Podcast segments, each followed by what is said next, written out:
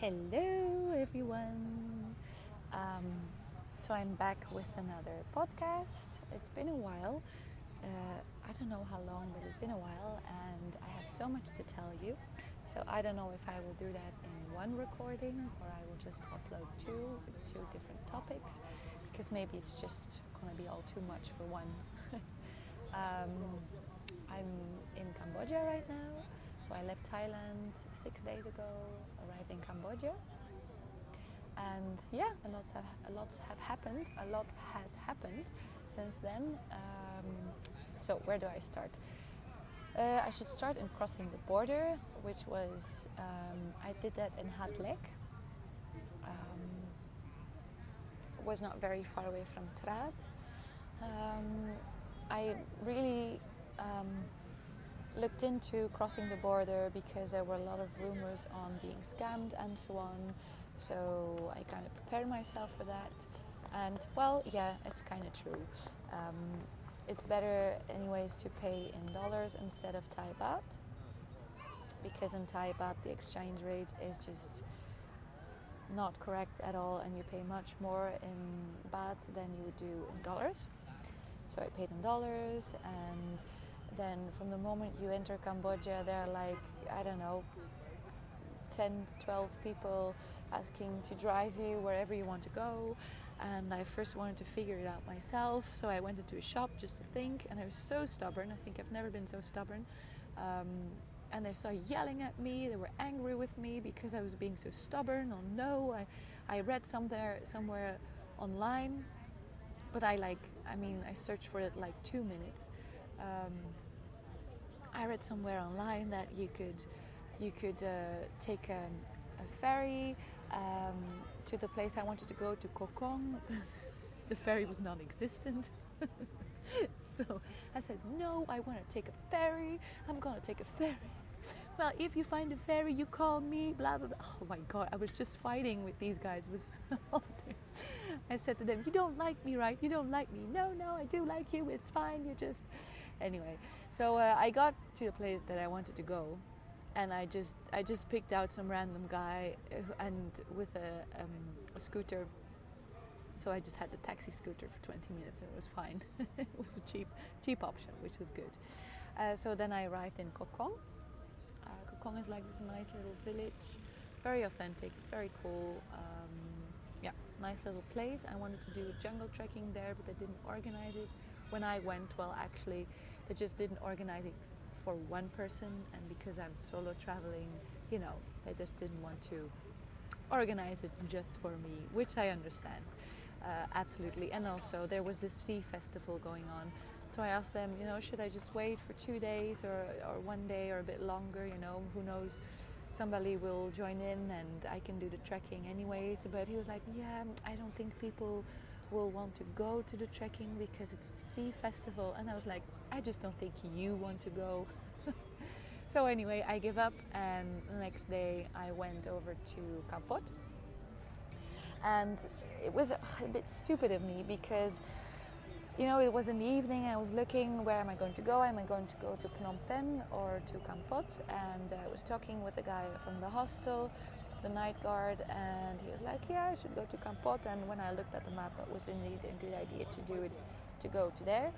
Um, he said yeah there's a bus and uh, I can take care of it. It's $15 I was like whoa that's a lot of money. $15 stupid. I mean how could I be so stupid? Of course when they arrange it for you it's going to be much more expensive.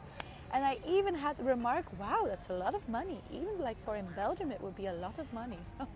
Stupid me Anyway, so I, it didn't really ring a bell up until the next morning when it should have already rang a bell when you know when they said they were going to pick you up. I mean, normally I always go by public transport that you need to take all your bags to the bus station, blah blah blah blah, whole thing, you know. To anyway, so it picked me up um, half an hour late, which was fine, doesn't matter. But I just it was this minivan, and it was I just had no I didn't know where to sit because it was completely full and not with people but with just big bags of rice. and I've had that before. I mean, it's kind of fine, but I mean, I just prepared myself for okay, so I have to sit here with my back so straight because of the bags pushing in my back for five hours. Hmm. I don't know if this will work out. Anyway, I, I, I, I, you know, fetch my book and I started reading, but I couldn't really like focus on my book because this bag of rice was pushing in my back and all of a sudden i don't know it just pushed me completely over and then we switched places and then anyway it worked out. And then we made a stop uh, we made a stop for chicken. No not cooked chicken not roasted chicken but just live chickens uh, four chickens. Uh, two of them just hang on the back of the of the front seats and i just watched the chicken for four hours a live chicken in a basket. And then the other two were just i don't know were stuffed around and under the chairs and rice and oh my god. So but then this guy at the front seat at the passenger seat was watching this youtube movie on i don't know on chickens? Because there was this rooster that was how do you say how do you even how do you say it in english there were um, well, how do you say that even? Anyway, I, I don't know. So these chickens on this YouTube movie were making noise, you know, like calling each other, and then the real chickens were calling each other. The real chickens in the minivan were also making noise. So all of a sudden, I was surrounded by chicken noise, and then I thought, I will definitely be a vegetarian after this. And then, like two seconds later, I thought, nah, never. I'm sorry. maybe never say never, but it's like, nah, maybe not. because like a couple of hours later, I stopped at some place, was hungry, and I just ordered chicken soup. So, yeah, sorry. Um, yeah. So, anyway, there were these nice two girls that were sitting next to me who worked in a massage salon in Kampot and we were like in kind of a traffic jam in Kampot itself while driving into Kampot. And they said, yeah, just come with me. Um, we'll just take a tuk-tuk to where we live in the center. We work in the center, and you can go over there, drop your bags over there, and you can just have a look and, at what hostel or guest house you want to stay, which was so kind. So they took me with them. Didn't even have to pay the tuk-tuk. So kind to me. I could drop my bags over there and just walk around with my smaller backpack and just you know see what place is, is best. I, I tend to book places uh, by, do, by booking.com, especially when I arrive late, um, or just to have already like a feel and, and a look at things and look where they are in the map. Um, some read some reviews, but it's always really nice to just walk around. But I must say, when I have my big backpack on, and my smaller backpack I look like a mule and which is okay. I can definitely look like a mule. I don't mind but I feel like a mule a very loaded mule and it's just really heavy on the back to just walk around for ages looking for a place to stay. Um, so yeah good deal. Then I stayed at Bird's Nest in Kampot really nice hostel. I think the first place where um, I don't know which was very clean which was nice as well good bed we had a little terrace. Um, yeah, it was nice. It was really perfect. Met some nice guy, uh, South Korean. Um, yeah, it was just very, very cool. Um, I think I'm already talking about quite a lot, and I want to split this up in two parts. But yeah, I'm still at the part. I'm still at the part one, like Kampot. Um, the thing was about Kampot. There, there's a lot of expats living there which was kind of interesting to see. They're really settled in. They've opened up coffee shops and vegan places, and I could have avocado toast and and so on and so on and so on. And it was kind of nice, you know. It's kind of nice to just when everything around you is um, new all of the time, then it's kind of nice to just go back to something familiar. And that for me was like having my coffee and having a book, reading a book. So not having a book you don't have a book. I mean, you know. So yeah. So I had my coffee, um, read a book, chilled, had some good muesli, had a good oatmeal. Like I don't know, it was nice to have that.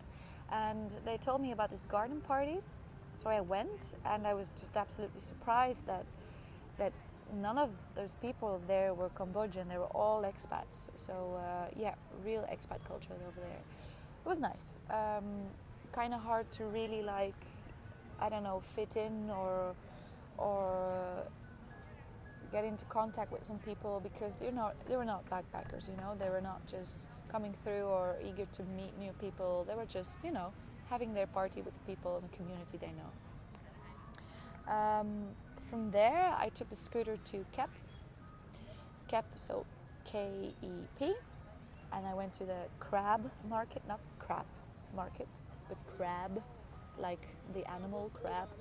Crab market is famous for the blue crab. They even have like this statue in the water that says "Welcome to Kep." it's like this big blue crab. Welcome to Kep. It says. Felt very welcome completely different than Kampot. They say it's like this sleepy town without really a center. It's true, but I liked Kampot. It was nice to just, I don't know, it was nice. A lot of bars, a lot of like restaurants, good food, um, but not that many locals. And then Kep was the other way around. It was also on a Sunday, it was on the beach, and a lot of just Cambodians were out and swimming, and everywhere they had hammocks. Um, which was so, so cool. I didn't have crab on the market, but I had shrimps because I know that if, if I would just eat crab, I will just look at it and it will just, I don't know. I think I will not have a lot of meat to eat because I have no idea how to deal with crab. Um, I had shrimps. It was a kind of an ordeal to get the whole thing done because I had to buy the shrimps like fresh separately and then I had to talk someone talk to someone who could cook them for me and then I had to buy my rice someplace else and then all together I had my meal. It was absolutely great though. It was so good, it was so good. I had a half a kilo, half a kilo shrimps because I wanted a quarter but she was not she was not having it. She wanted to sell me one kilo and then I said no no no no, just a half kilo will be fine. Uh, and she didn't understand quarter so yeah, I went for a half kilo. It was great.